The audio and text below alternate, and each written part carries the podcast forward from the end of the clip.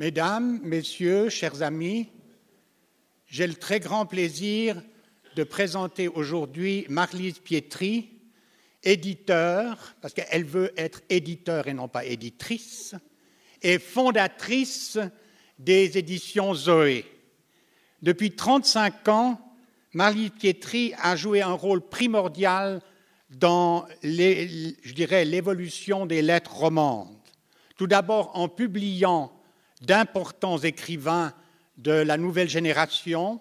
Je pense particulièrement à Jean-Marc Lovet, Catherine Safonov, Étienne Barillier, le regretté Adrien Pasquali, Amélie Plume, que nous aurons d'ailleurs le plaisir de recevoir ici l'hiver prochain, euh, et récemment la correspondance de Nicolas Bouvier et de Thierry Vernet, euh, dont cette correspondance qui montre de manière extrêmement intéressante la genèse de ce chef-d'œuvre qu'est l'usage du monde. Et elle a également contribué de manière extrêmement importante à établir des relations culturelles entre la Suisse allemande et la Suisse romande et entre le Tessin et la Suisse romande en promouvant les traductions d'auteurs importants de Suisse alémanique comme Nicolas Mayenberg, du Runmat, Ludwig Hohl et euh, euh, plus récemment Robert Walser, qu'elle a en quelque sorte présenté au public francophone, et euh, Mathias Choquet, qui a reçu cette année le prix Féminin étranger, ce qui est assez exceptionnel pour un éditeur roman.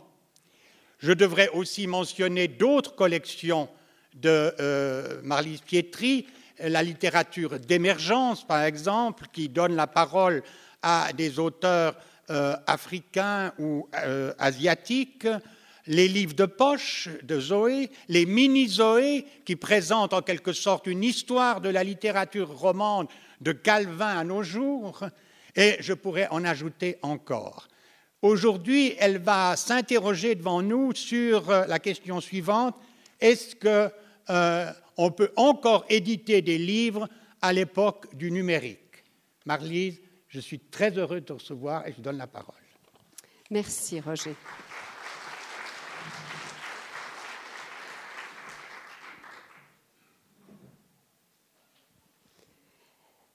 Mesdames, Messieurs, je suis très contente de pouvoir venir vous parler d'édition, puisque c'est un métier que j'aime et aussi de pouvoir affronter devant un public comme le vôtre la question de l'édition numérique, qui fait peur à beaucoup de monde et en réjouit quelques autres, mais surtout qui fait, facilement la une de la presse, eux qui n'ont cessé depuis quelques années de crier à quand la mort du livre en papier Chose qui me révolte.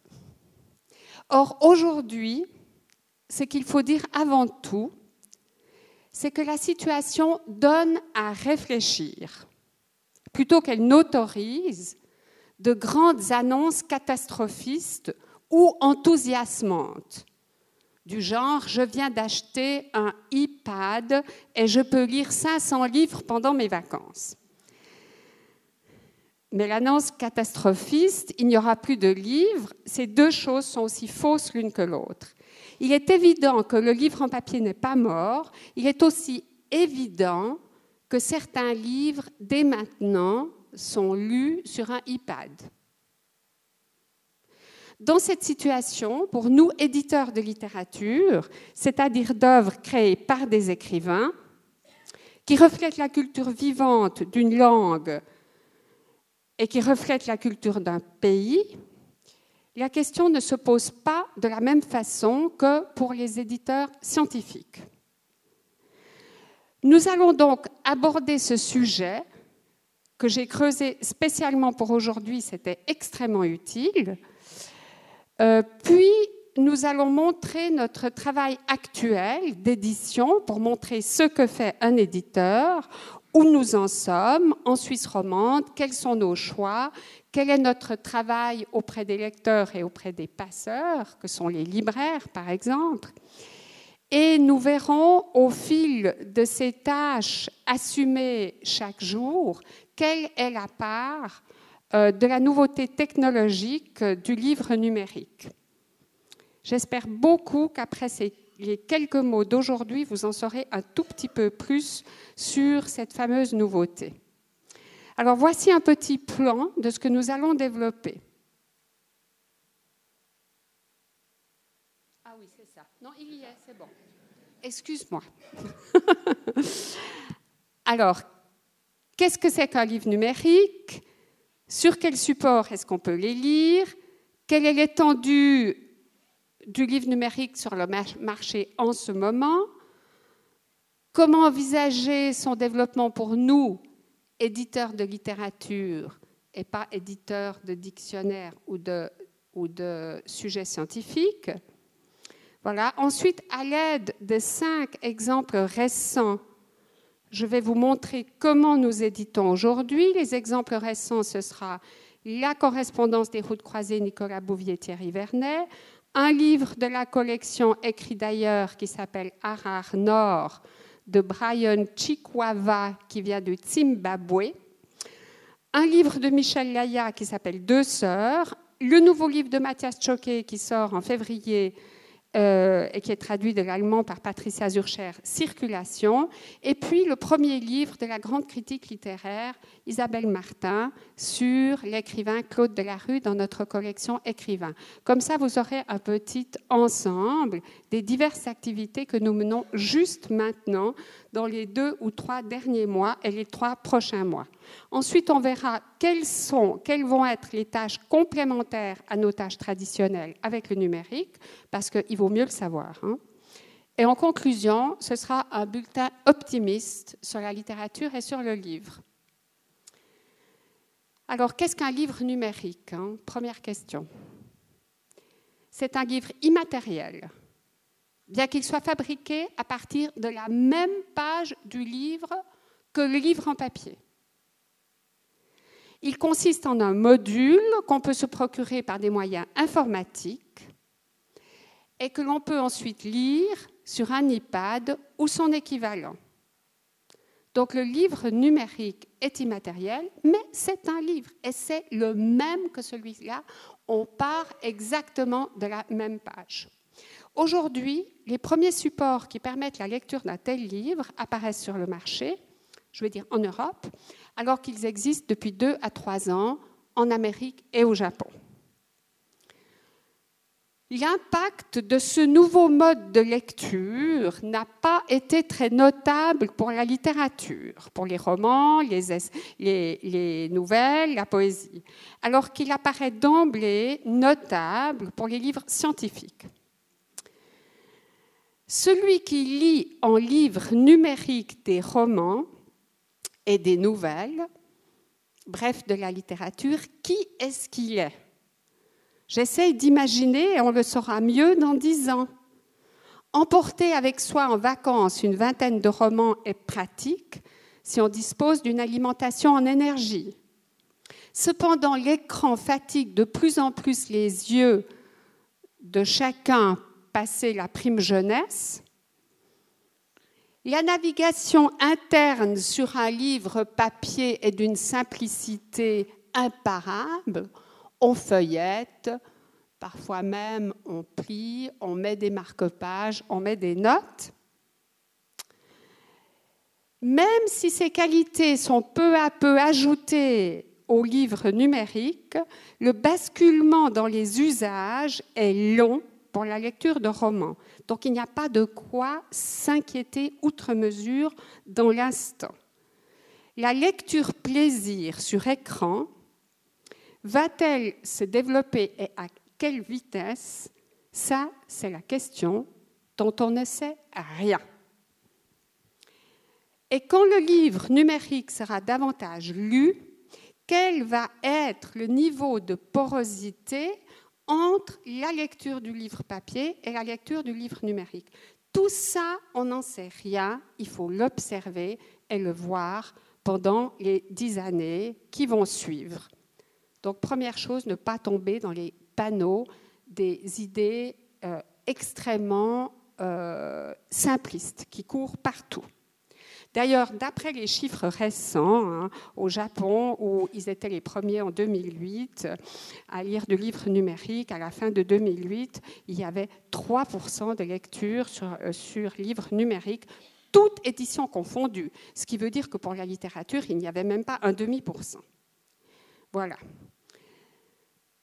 Alors, nous, nous arrivons ainsi assez rapidement au point 4 voilà, de, notre, petit plan. Et je te demanderai euh, de passer, voilà, où je vais essayer d'expliquer comment nous, éditeurs de, littérature, nous allons faire avec ce développement de livres numériques.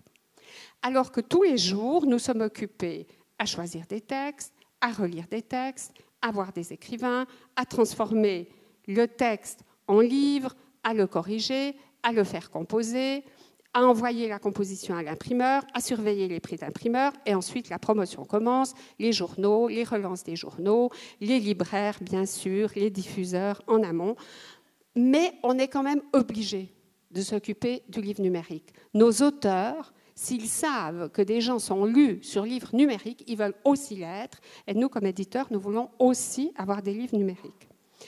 Donc, sans tomber dans l'ambiance de catastrophe annoncée et en regardant la situation avec calme, on peut dire que pour notre travail, tout sera identique.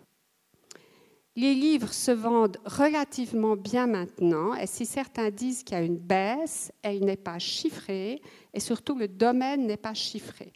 Maintenant, je pense que la Suisse et la France sont dans des situations différentes et heureusement que le Conseil national a voté enfin, mais ça doit encore passer aux États, la loi sur la protection du livre lundi dernier.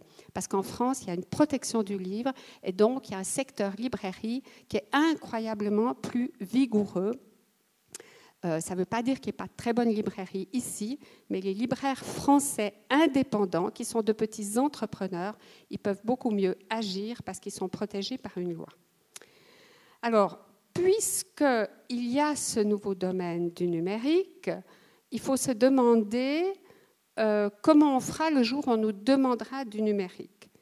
C'est exactement là que nous en sommes. Donc juste maintenant, nous sommes en train d'envoyer des contrats à nos auteurs, des avenants à nos contrats, pour qu'ils nous autorisent à transformer leurs livres en livres numériques. Donc je pense que vous avez aussi bien compris que moi qu'on envoie un livre comme ça, ou on envoie un fichier, un fichier comme ceux qu'on a fait ces dernières années dans nos programmes, euh, je ne vais pas les décrire, à ceux, aux techniciens qui font du numérique, et il en sort du numérique. Ça a un coût, bien sûr. Et c'est beaucoup plus cher si j'envoie le livre que si j'envoie le fichier. Mais enfin, il faut commencer à le faire. Il faut trouver l'argent pour le faire. Alors, la première constatation, c'est que euh, nous, nous voulons que le livre numérique qui vient de chez nous soit promu en respectant toute la chaîne du livre, c'est-à-dire l'auteur, l'éditeur, le diffuseur, le libraire. Nous ne voulons pas qu'il soit acheté par Google et nous avons refusé l'année passée l'offre de Google parce qu'ensuite, non seulement il n'y a aucun contrôle, mais c'est un, immense amas de culture par des intervenants qui sont extrêmement puissants et qui se préoccupent beaucoup d'empêcher les autres intervenants de venir sur le marché parce qu'ils ont de l'avance. Donc nous, nous essayons, nous nous sommes renseignés en France, nous nous sommes liés à un petit groupe euh, qui travaille un petit peu avec le Centre national des lettres en France et aussi avec la Bibliothèque nationale, qui permettra ensuite que ces livres soient lus, pour autant que nos auteurs aient accepté notre contrat. Et tout ça n'est évidemment pas gratuit. Il y aura une nouvelle répartition des droits d'auteur. Voilà. Et donc, tous nos efforts sont des efforts actuels de prise de contact, de révision des contrats, de participation à des gens qui pensent comme nous, c'est-à-dire qui veulent que le livre de littérature reste un livre de création et qui, qui ne veulent pas qu'il y ait des immenses groupes internationaux qui euh, agissent comme des monopoles euh, sur le livre. Euh, malheureusement, en Suisse, je n'ai pas connaissance que l'Office fédéral de la culture ou la Bibliothèque nationale fassent quelque chose. Donc, pour le moment, il y a des petites tentatives, mais en tout cas, il n'y a rien au niveau national, ce qui est un peu dommage, puisque c'est le rôle de la Bibliothèque nationale et de l'Office fédéral de la culture d'aider les éditeurs à numériser leurs livres. Notre euh, travail habituel euh, avec les libraires, ce n'est pas un vain mot. Je parle un peu plus de la France, bien que nous fassions la même chose ici, mais vous savez qu'il y a quand même 50% de la librairie indépendante qui s'est effondrée entre, 2000, entre 2002 et 2005. Donc en France, euh, nous voyons énormément de libraires. Aujourd'hui, tous les petits et moyens éditeurs, et certains gros, s'ils en ont le courage, ils vont voir les libraires eux-mêmes. On a des représentants, mais en plus, on part, on voit des libraires. La semaine passée, j'étais deux jours à Toulouse. La semaine d'avant, j'étais à Lyon avec ma collaboratrice Caroline Couteau. Nous voyons des libraires, ils nous offrent eh bien, à Toulouse, c'était avec la médiathèque une grande rencontre sur la correspondance Nicolas Bouvier-Thierry Vernet. À Lyon, ce sera aussi quelque chose sur cette correspondance, mais ce sera au mois de février.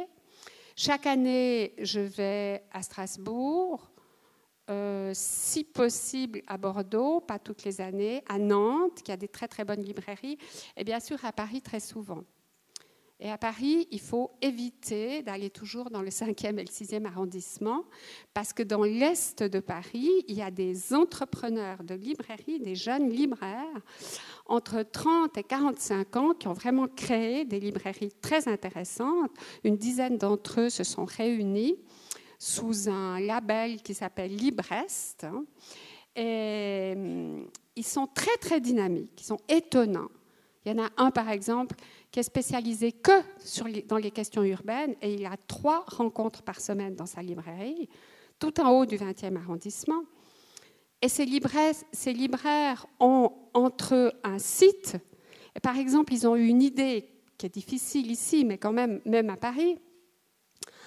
Pour stimuler le livre, ils disent que eux, ils sont capables de livrer à peu près n'importe quel livre que quelqu'un voudrait offrir pour un anniversaire ou une fête le jour même comme un bouquet de fleurs. Donc en deux heures, vous pouvez commander chez n'importe lequel d'entre eux ou par leur site et se débrouillent entre eux, les dix libraires, à avoir le livre et à le livrer avec des frais de livraison comme pour les fleurs, mais pas plus que ça. Bon. C'est pour montrer le dynamisme de la librairie et vraiment tous les libraires comme moi en France, ils savent que notre... Euh, notre développement, il dépend de nos relations personnelles avec ces libraires. Euh, je mentionne juste un petit libraire qui m'a fait un immense plaisir. Il est dans le, au nord de Paris, dans le 17e arrondissement. Si vous y allez une fois, c'est la librairie La Virgule. Et il est tout seul, complètement. Il connaît tous ses livres. Il aime tellement ses clients que ses clients, il les conseille extrêmement bien. Ils viennent de loin. Et il a organisé un prix chaque année euh, il commence euh, en, décembre. Il choisit six livres de la rentrée qu'il a lus, qu'il aime, et tous les gens peuvent l'acheter ou éventuellement ils peuvent chez lui l'emprunter. Et ensuite, il vote pour un des six livres. Et alors, il fait une grande fête quand le prix est remis. Et nous avons eu l'année passée un livre qui a eu ce prix. C'était le, livre d'Alexandre Lazarides, Adieu vers paradis. Alexandre Lazarides, c'est une exception chez nous. C'est un, écrivain qui habite au Canada, mais qui est originaire de, l'Égypte et qui est francophone et qui a mon âge. Donc, c'était son premier roman. C'était un grand roman sur l'enfance. Il a eu le prix. Voilà. Alors, ces initiatives de libraires, je vous en parle parce que c'est essentiel pour comprendre notre travail aujourd'hui. Donc, s'il y a le livre numérique, nous ne voulons pas passer par-dessus le libraire. Euh, nous devons respecter toute la chaîne du livre. C'est ça notre piste de réflexion. Il s'agit d'être actif parce que dès que vous avez une technologie nouvelle qui arrive, en même temps, vous avez les gros intervenants qui sont là et ces intervenants sont dans une position stratégique qui est propre à créer des barrières à tous les autres intervenants. Vous avez qu'à voir la bagarre entre Google et Amazon. Et ils ont aussi, comme ils ont une position tellement dominante, la possibilité de créer des barrières à la sortie pour bloquer les consommateurs. Si vous commencez à acheter vos livres euh, numériques euh, sur Google, il se peut que vous ne puissiez plus ensuite, à cause d'astuces juridiques que vous n'avez pas vues, aller les commander ailleurs. Donc voilà, ça signifie que pour le livre numérique, qui est une innovation technologique, il faut réfléchir, il faut pas, il faut regarder ce que font les groupes et il faut essayer de ramener ça à notre dimension. La France, la Suisse, la vente du livre que nous aurons fait numériser, mais d'une façon à satisfaire tout le monde. Beaucoup de gens m'avaient dit qu'il fallait accepter l'offre de Google. Euh, on a réfléchi chez Zoé jusqu'en décembre, on, pouvait le faire jusqu'en décembre et on a renoncé. Alors voilà, j'espère avoir beaucoup simplifié la question du numérique, de voir ce qu'il est réellement et ensuite euh, comment sa commercialisation peut avoir une influence absolument énorme sur le futur de la distribution des livres. Bien sûr, euh, tout, continent confondu, en tout cas, toute langue anglaise, langue française. Euh, quand Google dit qu'ils ont 3 millions de livres, je me demande ce que c'est que ces livres, s'ils sont hors droit, s'ils ne sont pas hors droit, s'ils sont en français, s'ils sont en anglais, etc. Mais évidemment, ça impressionne le grand public. Voilà. Alors maintenant, je vais plutôt vous parler de notre travail maintenant avec nos livres, comment nous le faisons, ces livres qui deviendront peut-être des livres numériques. Je vais d'abord dire quelques mots de notre grande publication de cet automne, dont vient de parler Roger Francillon. Voilà. Euh, Nicolas Bouvier, correspondance des routes croisées. Ça, c'est aussi pour montrer que même dans un livre numérique, ils vont reprendre notre couverture. Donc vous voyez bien que le travail, il est fait avant, en amont. Ce n'est pas un livre qui sort comme ça, ex nihilo, d'un brasier. Hein. Il part du livre que vous avez fait. Euh, le travail sur ce livre, c'est le travail le plus important que Zoé a fait dans toutes ces dernières années. C'était vraiment une gageure. Je suis très contente parce que je crois que maintenant on peut dire que c'est un bon livre et que le public le sait et que la presse le sait. Alors pourquoi avoir édité la correspondance Bouvier-Vernet? Tout simplement parce que euh, pour moi qui aime lire Bouvier, je voulais quelques centaines de pages de plus. Hein. Euh, je savais que c'était la pièce maîtresse des archives. Bouvier n'a pas écrit beaucoup d'inédits. Il y a des carnets, mais il n'y a pas d'inédits euh, dans les archives. Cette immense correspondance était incroyablement attrayante parce qu'on savait que les deux amis gardaient la correspondance parce qu'on savait que Nicolas Bouvier avait redemandé sa correspondance pour écrire Le Poisson Scorpion, euh, parce que c'était, il avait décrit les choses euh, semaine après semaine, et parce qu'aussi cette correspondance couvrait l'époque de l'usage du monde, de euh, du poisson scorpion, d'une partie des poèmes et des chroniques japonaises, puisqu'il y a le premier voyage au Japon de Nicolas Bouvier et même le deuxième avec Eliane Bouvier sur quelques mois. Bon, c'était un désir cher de ma part d'aller regarder ce qu'on ne me permettait guère. Vous savez, les archivistes sont féroces. Hein De toute façon, il y a des gardiens des archives. Et Eliane Bouvier a, a mis passablement de temps à être convaincue et aujourd'hui, je la comprends entièrement. Parce que pour elle, c'était toute sa vie, c'était la rencontre avec Nicolas Bouvier. Elle est arrivée, comme elle le dit, dans un trio formé de Nicolas Bouvier, Thierry Vernet et Floristella. Ils ont formé un quatuor. Et pour elle, c'était trop proche. Elle craignait qu'il euh, y ait des choses trop personnelles, mais surtout, ça touchait trop sa vie. Donc, il a fallu attendre un certain temps. Et tout d'un coup, tant d'années après la mort de Nicolas Bouvier, je ne me souviens pas, je crois que c'était sept ans, elle m'a dit Tu peux y aller. Bon. Alors là, euh, j'étais absolument enchantée. Et grâce à l'acceptation presque immédiate de Daniel Maggetti du Centre de recherche sur les lettres romandes, euh, nous avons pu assez rapidement commencer. Eliane Bouvier a aussi été convaincue, mais surtout je voulais la convaincre en lui disant en Suisse romande, il y a une tradition sur les correspondances. Vous ne l'avez pas en France, ils ne les font pas de la même manière. Et quand même, j'ai fait assez d'éditions pour savoir qu'un Français allait arriver et demander la correspondance. Donc il fallait être présent avant et présent continuellement au risque d'être traité de quelqu'un de légèrement harcelant. Voilà. Mais c'est un peu le rôle de l'éditeur. Hein. C'est quand même notre rôle de trouver, de penser aux choses, de convaincre les gens. Eliane Bouvier ne le regrette absolument pas aujourd'hui.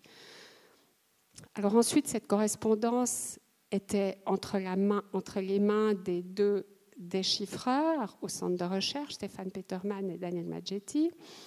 Euh, pendant, pendant deux ans à trois ans. Euh, et on pouvait commencer à envisager la publication du livre, euh, qui devait être un livre complet, parce qu'ils m'ont fait comprendre en tant que scientifique qu'il n'était pas question d'enlever quelque chose, parce qu'il y aura un trop long passage de lettres de Thierry Vernet, mais qu'on a quand même enlevé ce qui pouvait toucher les gens. Enfin, la famille a complètement relu des deux côtés. Euh, et, le livre a pu se faire, il s'est fait avec énormément de soins de leur côté. Euh, il y a un index et il y a un répertoire aussi qui simplifie énormément les choses. Donc, vous avez en main un livre extrêmement agréable avec 150 illustrations et euh, une, lecture qui est qu'on ne peut pas lâcher parce que c'est un roman sur l'amitié de deux amis depuis qu'ils ont 16 et 18 ans jusqu'à ce qu'ils aient 35 et 37 ans. Il y a aussi des pages évidemment magnifiques de Bouvier, mais il y a une écriture très euh, descriptive de Thierry Vernet et puis un état d'esprit extrêmement stimulant. Il est toujours enthousiaste. Il dit à Nicolas Bouvier Mon travail sans soleil de jour en jour, quand il est assez lent je me réjouis comme un timbré de voir le tien. Donc ces deux amis qui sont partis sur les routes du monde, ce sont des gens qui veulent travailler, qui veulent rendre le monde après dans leur œuvre. Et ça, ça se voit tout au long du livre. Donc pour moi, c'est un livre extraordinaire sur les chemins, les sentiers de la création. Euh, ensuite, évidemment, il est intéressant pour le voyage lui-même, euh, mais, euh, mais franchement davantage pour l'écriture de Nicolas Bouvier, dont on voit extrêmement vite qu'elle n'est pas brute, que tout est pensé, c'est plus retenu que Thierry Vernet. Voilà. Et la dernière partie du livre, c'est le dernier intérêt du livre, un peu anecdotique, c'est que c'est l'histoire de l'édition parisienne quand ils ont refusé l'usage du monde. Hein, un livre vendu à des dizaines et des dizaines de milliers d'exemplaires. Toute l'édition, parisienne l'a refusé, alors que le livre avait été publié à Genève en 63 grâce à un prix, donc à compte d'auteur. Voilà, ça c'est le dernier chapitre du livre et c'est franchement amusant si vous voulez voir comment les éditeurs euh, reçoivent des livres. Enfin, il faut avouer quand même que Gallimard a refusé parce qu'il y avait des illustrations et que ça leur était impossible d'imaginer un livre avec des illustrations. Dans la collection blanche, pensez donc. Voilà, je crois qu'on est tous comme ça, un petit peu comme éditeurs, on, veut trop rester dans notre propre chemin. Mais il y avait quand même des lecteurs et surtout des lecteurs qui conseillaient les éditions Juillard où ils ont finalement publié il y avait Françoise Maréjoris et il y avait Christian Bourgois. Et eux, ça ne leur a pas échappé que c'était un très, très grand texte. Mais enfin, Gallimard voulait quand même enlever un tiers et Artaud voulait enlever les illustrations. Enfin voilà. Alors ça, c'est la petite histoire pour la fin du livre. Euh, bon, j'en reste là pour ce livre, mais évidemment, euh, pour Zoé, c'est son plus grand, euh, sa plus grosse édition et je suis extrêmement fière d'y être arrivée et surtout euh, d'arriver à la fin des efforts de presse parce que c'était très dur en France, mais on a quand même au moins neuf articles maintenant et ça commence à bien marcher. Mais, surtout, euh, tous les lecteurs sont contents. Voilà sauf quelques historiens qui vont dire qu'il y a une petite erreur, hein, ici ou là, d'orthographe, sur un nom. Voilà. Donc, euh, voilà, notre travail d'éditeur. Alors maintenant, pour passer au numérique, vous me direz, euh, est-ce qu'un jour ce sera en numérique? Je pense peut-être que oui, mais en tout cas pas maintenant que le livre papier est en pleine évolution, qu'il est très vendu, enfin assez, quoi, ça va, ça, va pas mal ces semaines, et que euh, les lecteurs s'y intéressent, les libraires s'y intéressent. Euh, donc ça, c'est un moment où il ne faut pas l'éparpiller et, le donner euh, déjà maintenant à des lecteurs qui le regarderaient sur l'iPod. D'autant plus qu'avec nos recherches, nous n'avons pas encore notre fameux diffuseur de, de, de l'iPad. Nous ne l'avons pas encore. Donc nous ne pourrions pas le faire, mais nous pourrions le numériser, ce qui sera peut-être fait dans deux ans. Voilà. Quelques autres livres un peu rapidement pour montrer où nous en sommes maintenant dans l'édition. Alors le suivant, euh, nous changeons un petit peu nos couvertures en janvier parce qu'on nous a dit qu'on nous a fait quelques remarques. Euh, peut-être qu'on voit bien toute l'image, mais je ne sais pas. Ah oui, voilà. Euh, alors ça, c'est dans la collection Écrit d'ailleurs. Caroline Couteau, ma nouvelle collaboratrice depuis deux ans, qui a beaucoup d'expérience, a repris cette collection, qu'elle a dynamisée. Et nous avons là un texte, à mes yeux, extraordinairement intéressant. C'est le premier roman d'un homme du Zimbabwe qui mélange dans son texte un petit peu euh, les langues locales, le ndébélé, euh, la langue orale, j'ai oublié le nom, chenu, je crois, et puis l'anglais euh, londonien parlé, l'anglais des bas-fonds et la musique, parce qu'il est aussi musicien. Donc pour nous, c'est exactement le livre qu'on cherche. C'est un livre où il y a, du point de vue du style, une innovation. Et cet écrivain parle d'un sujet euh, qu'on connaît mais qui n'a pas été traité comme ça, de quelqu'un qui arrive à Londres. Il a absolument besoin de 5000 livres.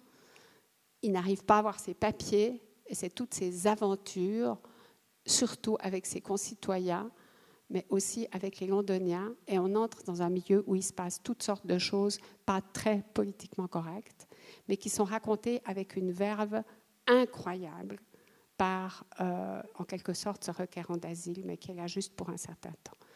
Nous, pensons qu'il a vraiment une voix qui continuera à écrire et que nous pourrons le faire connaître. Donc, Brian Chikwava. Premier livre, on va essayer de le faire venir en janvier à Paris. Il habite Londres pour le moment. Euh, le livre suivant, ça s'apparaît en janvier.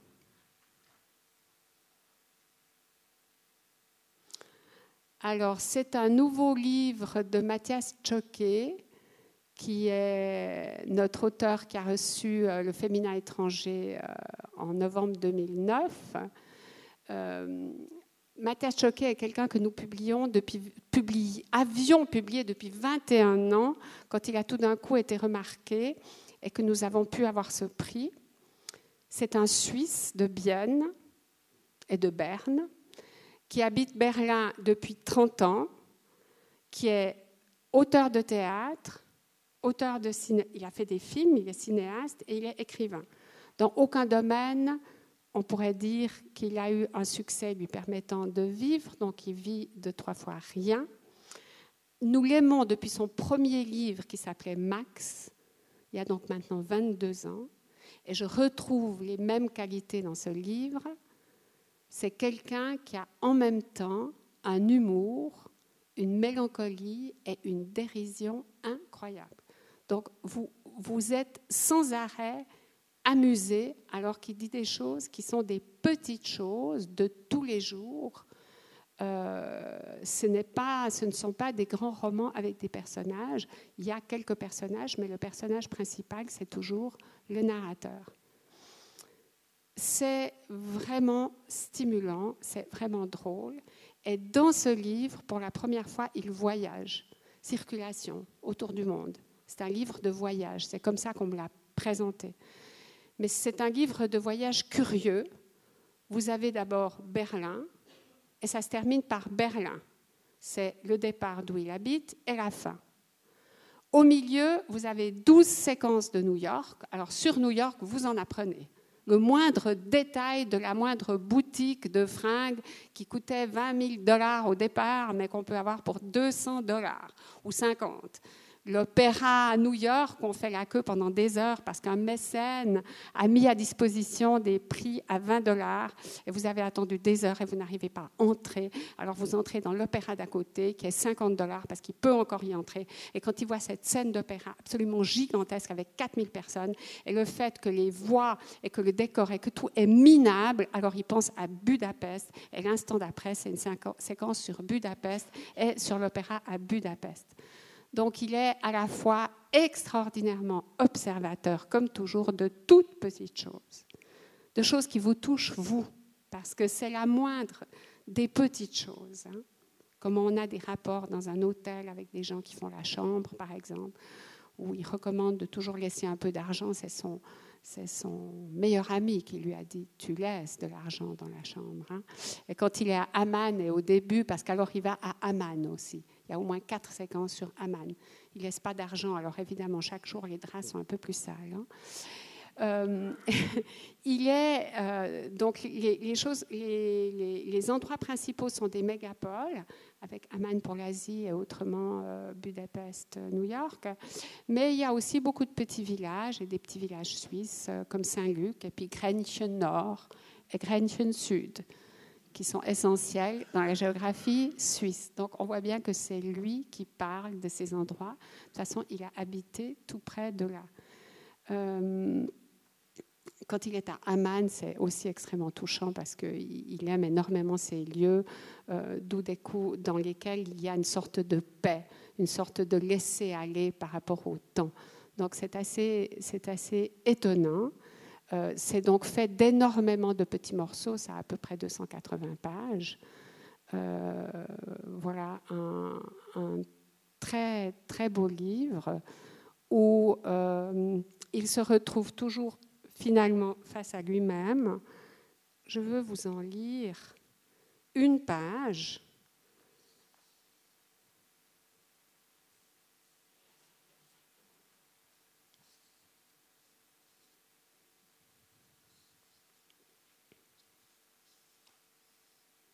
Deux, fois une demi-page. L'ouverture pour moi, ça c'est du choqué. Voilà, un auteur que vraiment je veux faire connaître. Berlin.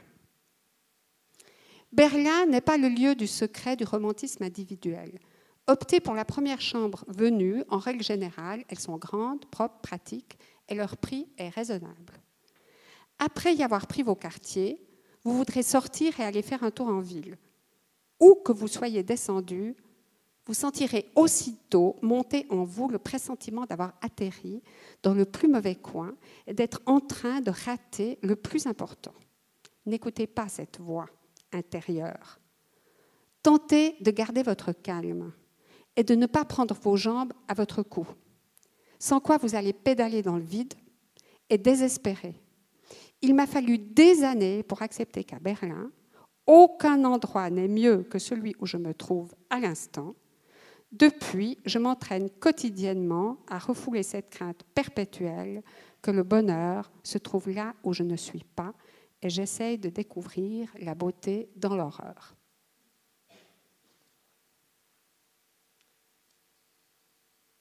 Et un autre, un autre passage plus mélancolique où il parle de la figure du Père et, du livre.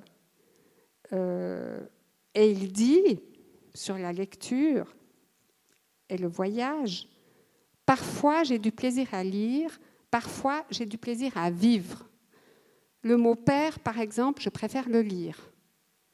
Le père un peu épuisé entre deux couvertures de livres, quelle figure chaleureuse. À l'odeur agréable. On aurait envie de lui grimper dessus en poussant de petits cris de joie pour qu'il nous fasse sauter un peu sur ses genoux. Si en revanche ce mot enfile un vrai pantalon, de la peau et des cheveux, ce processus s'accompagne d'une certaine atténuation du bonheur. En réalité, il en va ainsi de tous les mots, raison pour laquelle je préfère, maintenant que je suis plus âgée, les rencontrer en lisant qu'en écrivant, qu'en vivant. Excusez-moi. Raison pour laquelle je préfère maintenant que je suis plus âgée, les rencontrer en lisant qu'en vivant. C'est lié au phénomène d'usure naturelle. Un père qui apparaît dans un livre brille, scintille toujours dans ses quatre lettres, comme s'il était tout neuf. Si toutefois on le croise en chair et en os, on peut être certain qu'il est abîmé, qu'il a des éraflures et des cicatrices. Évidemment, ce texte me plaît parce qu'il est sur le bonheur de la lecture et des mots. Voilà, Mathias Choquet continue donc son œuvre, en tout cas chez nous. Euh, je vais encore juste vous dire un mot sur ce qu'il dit de Budapest euh, et d'un café où il est allé après l'opéra. Après ça, paraît-il, il faut se rendre au restaurant, le Bel Canto. À vrai dire, les tas de nourriture chauffée qui finissent là sur les tables ne sont pas recommandables mais ils sont servis par des garçons qui, entre les plats, se mettent ensemble pour composer des arrangements chorégraphiés, pareils à des gravures sur bois, et chantent à merveille des airs connus. L'ambiance est sans aucun doute exceptionnelle, tout simplement infernale, comme si Fellini voulait expliquer la Hongrie à un Américain. J'espère vous avoir fait sentir le talent et l'humour euh, de Mathias Choquet. Lala Non.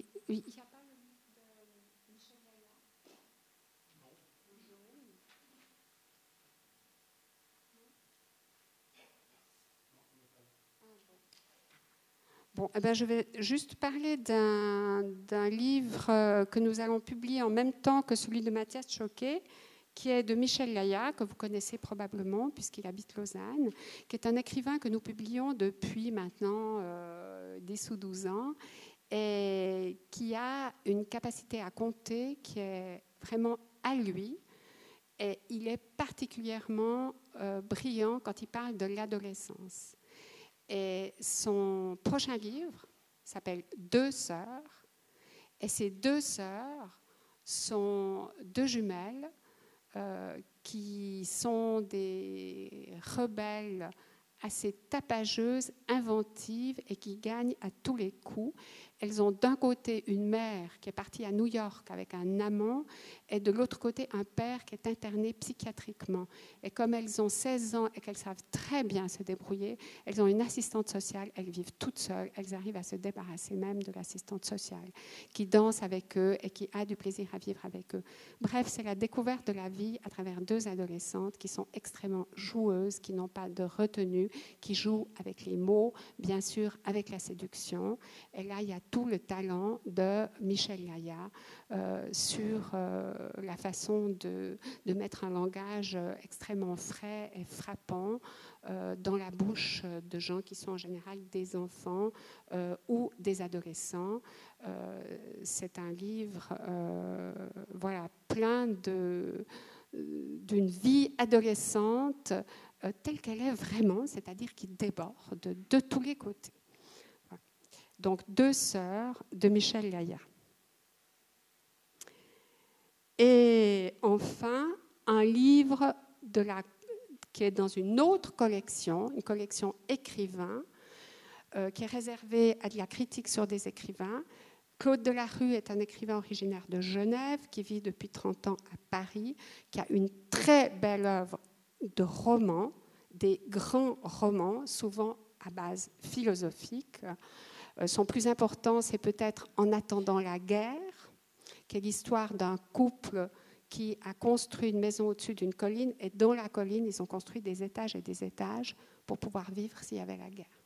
L'histoire se passe au moment où l'homme est mort dans un accident de l'ascenseur qui descend dans les sous-sols. La femme est seule, elle est euh, d'ailleurs handicapée. Elle fait venir quelqu'un pour s'occuper de lui. Et cette personne, qui, est le narrateur, euh, s'occupe d'elle. Il y a une grande histoire d'amour entre eux. C'est, je pense, le plus célèbre roman de Claude Delarue qui avait d'ailleurs manqué d'une voix le féminin à l'époque, et nous republions ce roman en version originale parce qu'il a repris les droits, il a été publié chez Seuil, chez plusieurs. Et nous, nous voulons vraiment le refaire connaître, peut-être après aussi en numérique, mais pas tout de suite, parce que d'abord on aura notre livre papier. Et donc on va publier un livre republié un livre de Claude Delarue et Isabelle Martin, la grande critique du hum, Journal de Genève, et puis ensuite du Temps, responsable des pages Temps du livre, a accepté de faire un livre, le premier livre de sa vie. Elle m'a dit qu'elle n'en referait pas. Euh, sur Claude Delarue parce qu'elle aime énormément son livre. Et c'est un livre qui passe en revue toute, toute son œuvre et les éditions Zoé aiment aussi les livres de critique littéraire qui permettent à une œuvre d'avancer, d'avancer dans certains milieux, ceux qui étudient les livres, euh, les universitaires, mais aussi les autres. C'est un livre très accessible, très complet et qui va paraître au mois de mars. Alors voilà pour, euh, pour nos objectifs actuels. Pour chacun de ces livres, notre travail, c'est toujours la même chose, c'est de choisir d'accompagner, de corriger, de mettre en page de façon aussi lisible que possible, même pour le futur numérique. D'ailleurs, c'est ce qui m'a frappé sur le iPad, c'est que je trouvais que même si on pouvait agrandir la page, quand il y a deux feuilles, on n'arrive pas à voir, on est obligé de voir feuille à feuille. Euh, voilà. Et euh, donc, on a fait énormément de travail de presse pour ces livres, autant en France qu'en Suisse. Mais actuellement, tout le monde le sait, les journaux ne vont pas assez bien pour augmenter leur page livre, donc ils les diminuent, et c'est plus difficile pour nous de faire parler des livres. Alors voilà un petit peu euh, les raisons de notre travail. C'est de développer euh, des livres tels que ceux-là. Euh, je vais maintenant passer à une sorte de conclusion sur le livre numérique et sur notre travail. C'est le suivant, voilà la page là, oui, oui, ça. Euh, donc on vient le voir, le travail d'éditeur, c'est le choix, la fabrication, la promotion.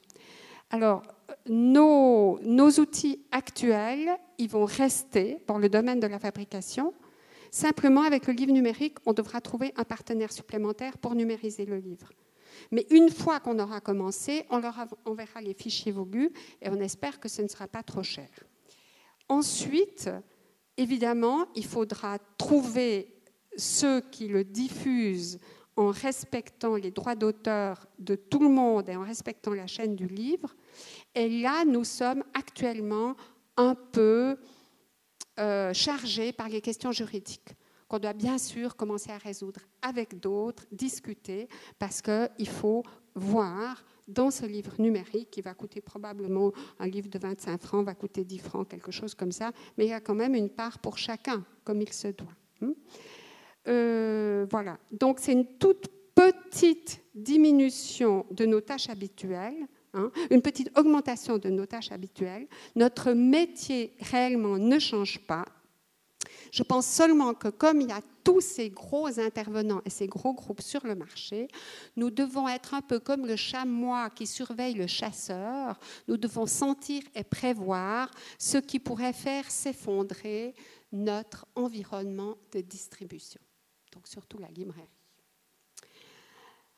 Alors en conclusion, nous sommes, Zoé et aussi bien Caroline Couteau que moi, passionnés par les écrivains d'aujourd'hui qui osent suivre une forme originale, celle qui est leur, univers créateur. Hein.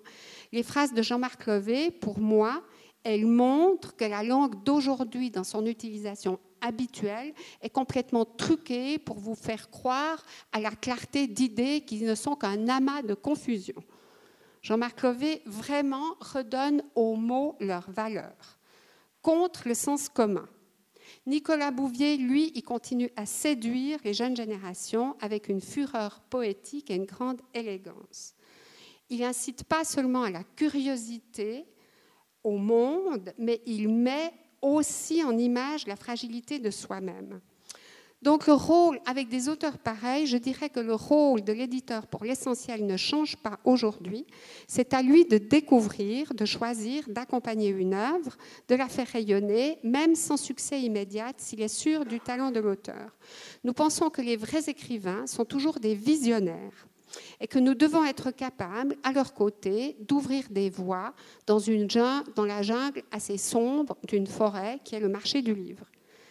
Et la littérature, quel que soit le rôle de la culture du divertissement, c'est quand même le rôle, le lieu privilégié où nous apprenons le sens des mots et où nous expérimentons les mots dans notre chair physiquement comme de petits enfants, où on nous conte des histoires plus vraies que la réalité qui élargissent notre perception du monde.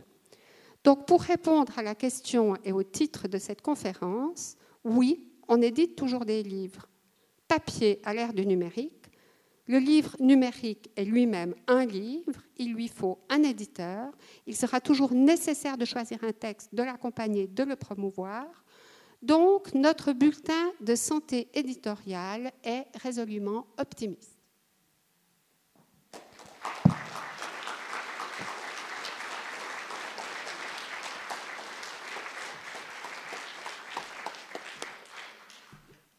J'admire l'optimisme de Marlise Pietri euh, et j'ouvre la discussion parce que je pense qu'il y a des questions concernant euh, cette ouverture sur le livre numérique.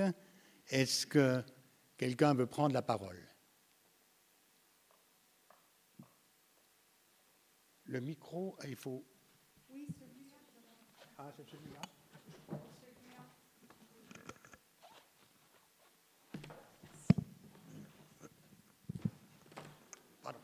J'aurais une première question justement à propos de, Google.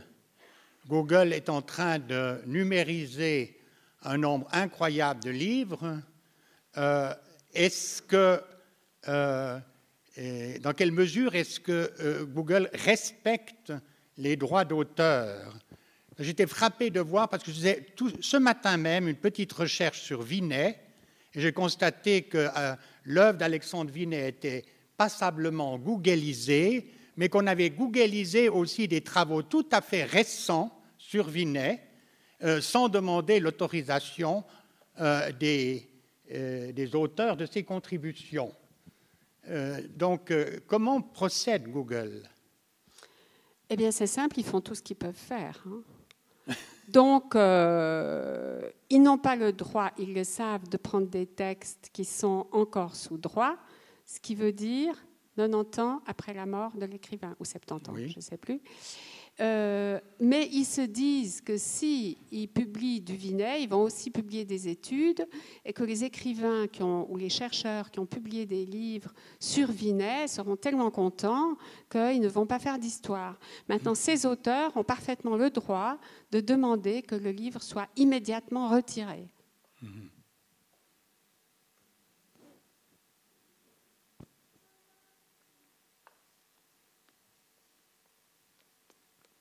Et je repose une, autre question. Euh, quelqu'un m'a dit, mais pourquoi est-ce que tu n'as pas d'iPad? Alors, je n'ai pas d'iPad, naturellement. Je ne dis pas naturellement, mais parce que c'est agréable de lire un livre numérique au lit, n'est-ce pas? Parce qu'on n'a pas besoin de tourner les pages. On appuie sur un petit bouton, la page se tourne, le livre se feuillette comme cela. Euh, alors, est-ce que c'est un avantage? Euh, de, sur ce plan pratique, je veux dire. On peut aussi, tu disais, mettre combien de, romans dans un même, euh, dans un même euh, appareil. hein, sur Oui, un on, disque on peut en mettre beaucoup, mais je pense qu'il y a des gens qui ont plus d'expérience que moi. De toute façon, c'est la pratique qui décidera. Il est plus lourd qu'un livre. hein. Pas que celui-là, mais que la plupart des livres. Donc au lit, je ne vois pas tellement l'intérêt. hein, Parce que ça appuie trop. Ensuite, on feuillette simplement en faisant ça. hein, et puis ça passe. Mais disons, euh, je ne sais pas encore comment on fait pour aller à la page telle et telle, c'est déjà un peu plus compliqué. hein. Euh, on feuillette.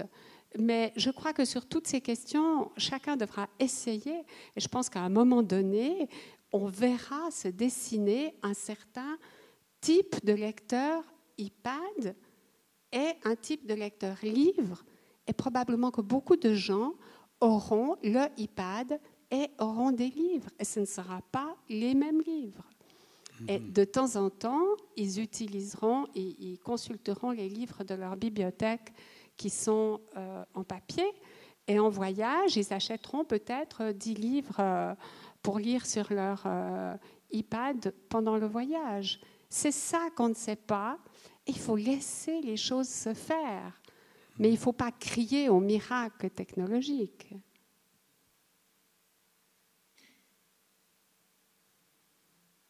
Bonsoir madame, en tant qu'ancienne collègue. Madame. Ouais. Il marche Ouais. Alors j'ai le plaisir de vous poser une question concernant les enfants. Pendant longtemps, les enfants étaient devant la télé. Maintenant, on fait énormément de choses pour eux. On développe la littérature enfantine d'une manière fantastique en Suisse, pas seulement en France. J'aimerais savoir ce que vous pensez. Est-ce que nos enfants vont finir surtout sur iPad ou bien est-ce que, comme nous, les vieilles euh, du métier, ils aiment toujours le papier?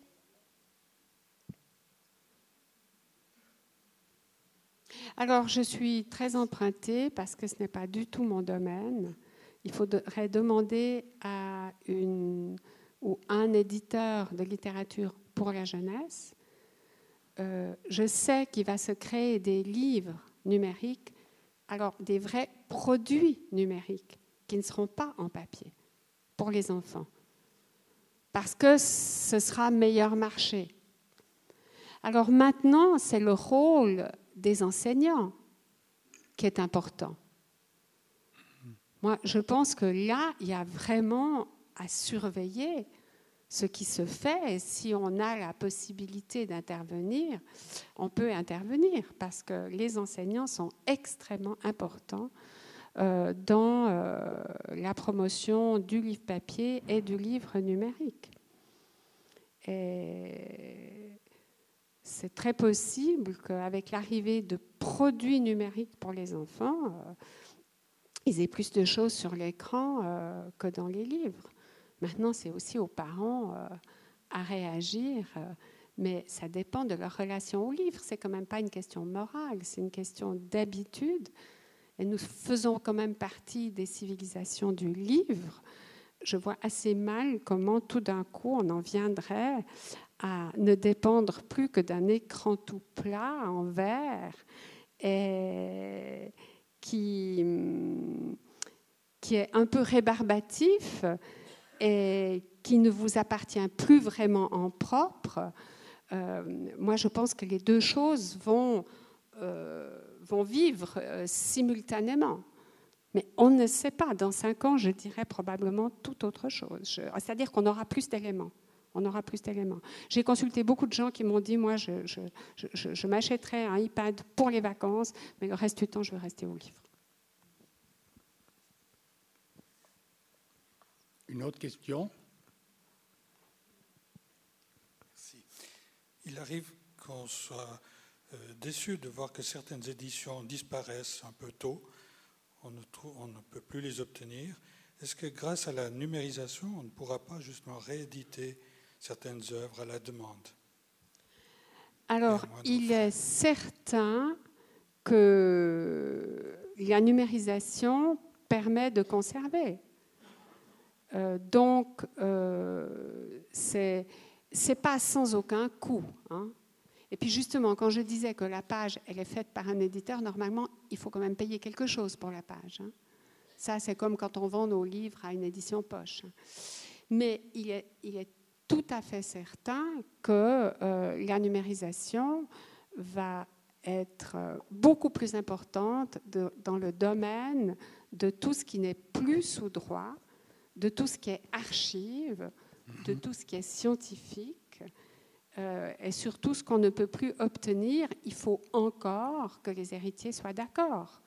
Mais c'est certain que ce sera plus intéressant souvent de réimprimer, enfin de faire un livre numérique que de réimprimer.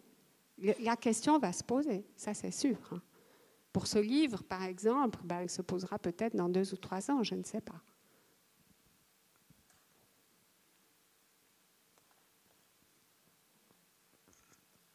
Comme j'étais bibliothécaire, je vous pose une question. Justement, vous avez à peine parlé de l'endroit où l'on emprunte des livres, donc actuellement, qui sont encore très fréquentés, celle de la municipale de Lausanne notamment, que je vois régulièrement. Alors, au fond, est-ce que le livre numérique, c'est un livre qu'on possède ou est-ce qu'il est emprunté? Est-ce qu'on peut emprunter des livres numériques? Quel sera le rôle des futures bibliothèques? Alors là non plus, je ne sais pas vraiment. Euh, pour l'instant, on les achète. Hein. Ils ne sont pas très chers, mais on les achète. Euh, à un prix qui est discuté. Hein. De même que le droit d'auteur est discuté, la part de chacun est discutée. Mais on les achète. Hein. Euh, alors les bibliothèques, je n'en ai, ai aucune idée.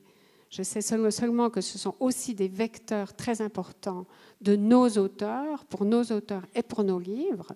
Donc je pense qu'ils auront, ils vont pas diffuser euh, de la littérature euh, qui est encore sous droit, sauf à certaines conditions et en respectant, par exemple, la même chose que le droit de prêt et le, rembourse, le paiement des droits pour le prêt. Mais je pense que bien sûr, les bibliothèques vont avoir et vont euh, prêter euh, du numérique. Oui.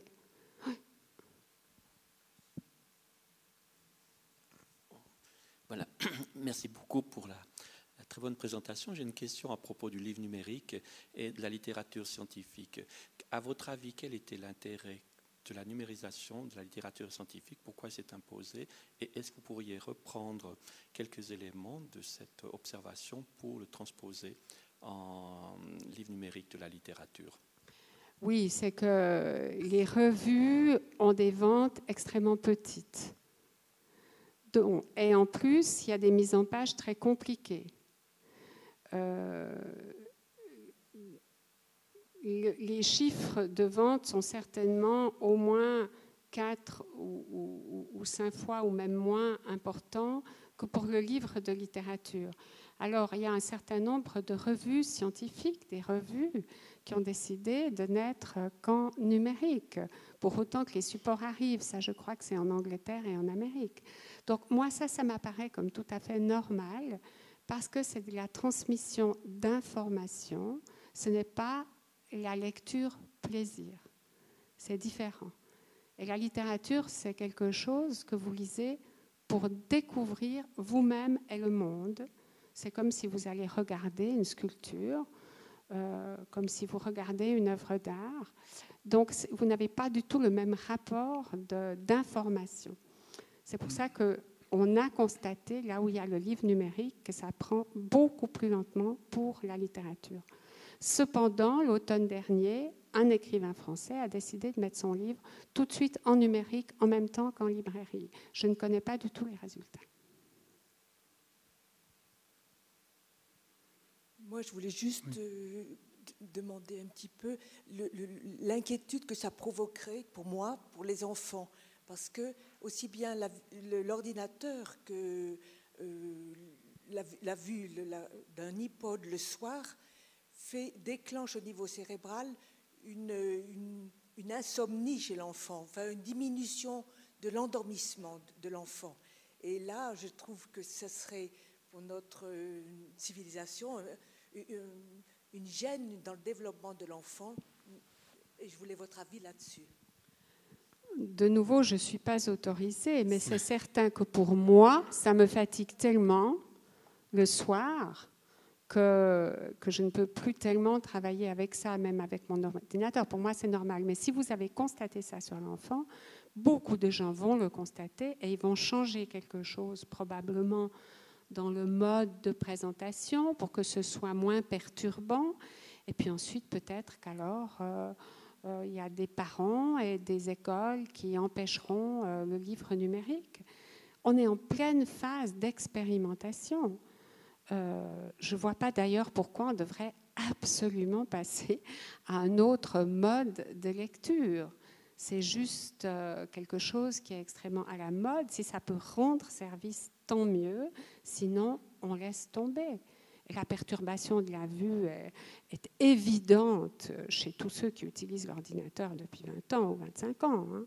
Alors les petits-enfants, euh, j'imagine que ça les excite et que ça, ça n'est pas non plus ce qu'il y a de mieux pour, leur, pour la perception de leurs yeux.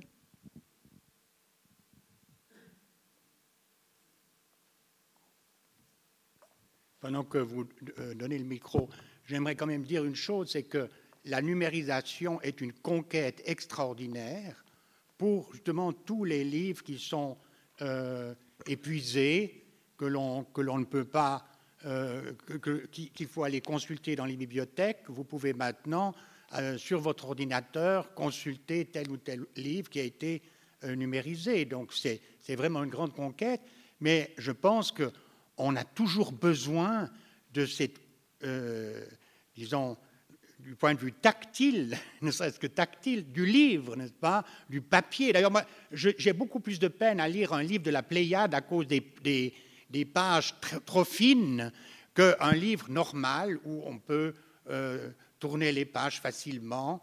Euh, donc, il y a là quelque chose, je crois, d'essentiel qui ne pourra pas être remplacé par l'écran.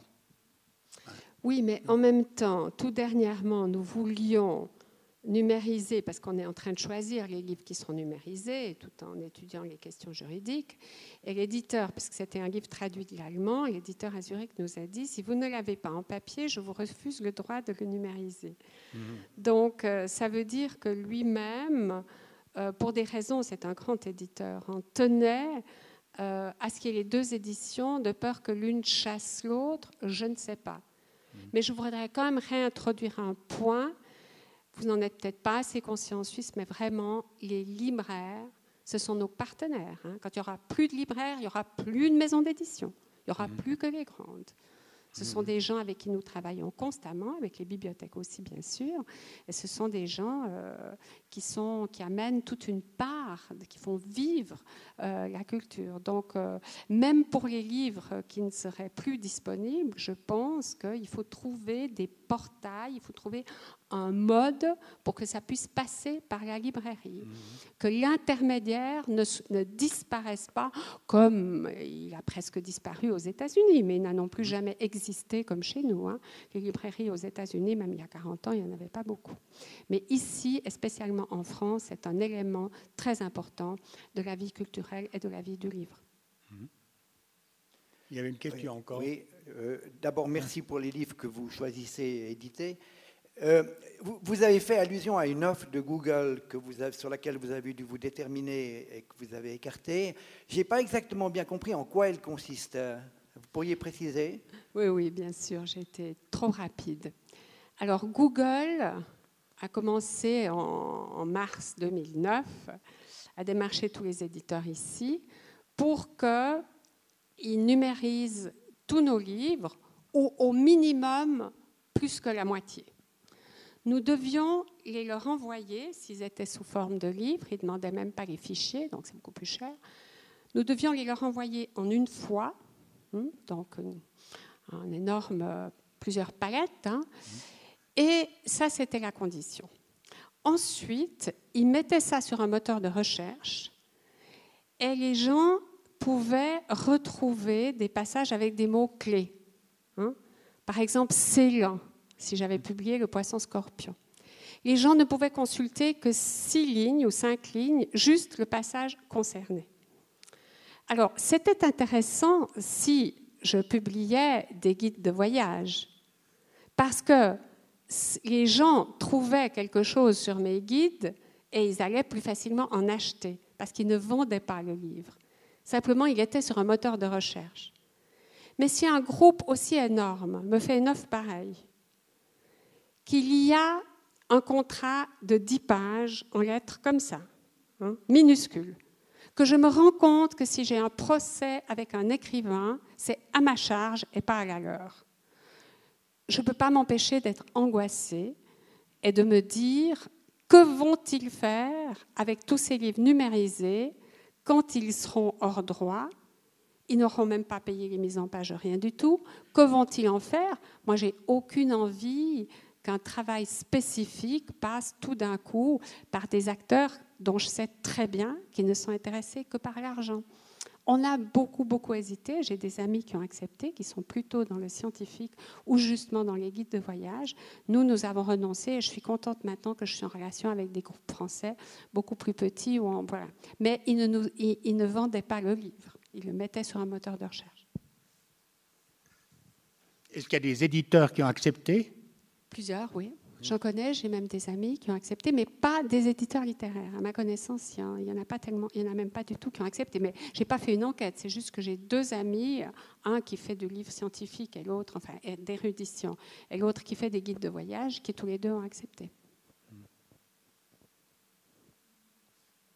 Nous, nous préférons donc maintenant trouver des, partenaires pour numériser nos livres. Donc, on n'aura quand même pas besoin de payer ça, qui est beaucoup trop cher, c'est impossible. Et puis ensuite, bon ben voilà, notre obsession, c'est de sauver la chaîne du livre.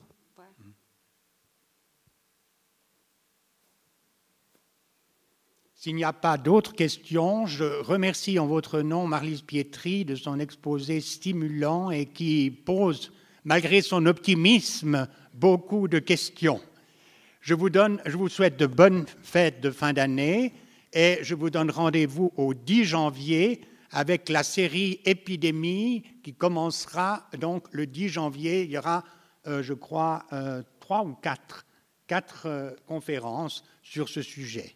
Merci et à bientôt. Merci beaucoup.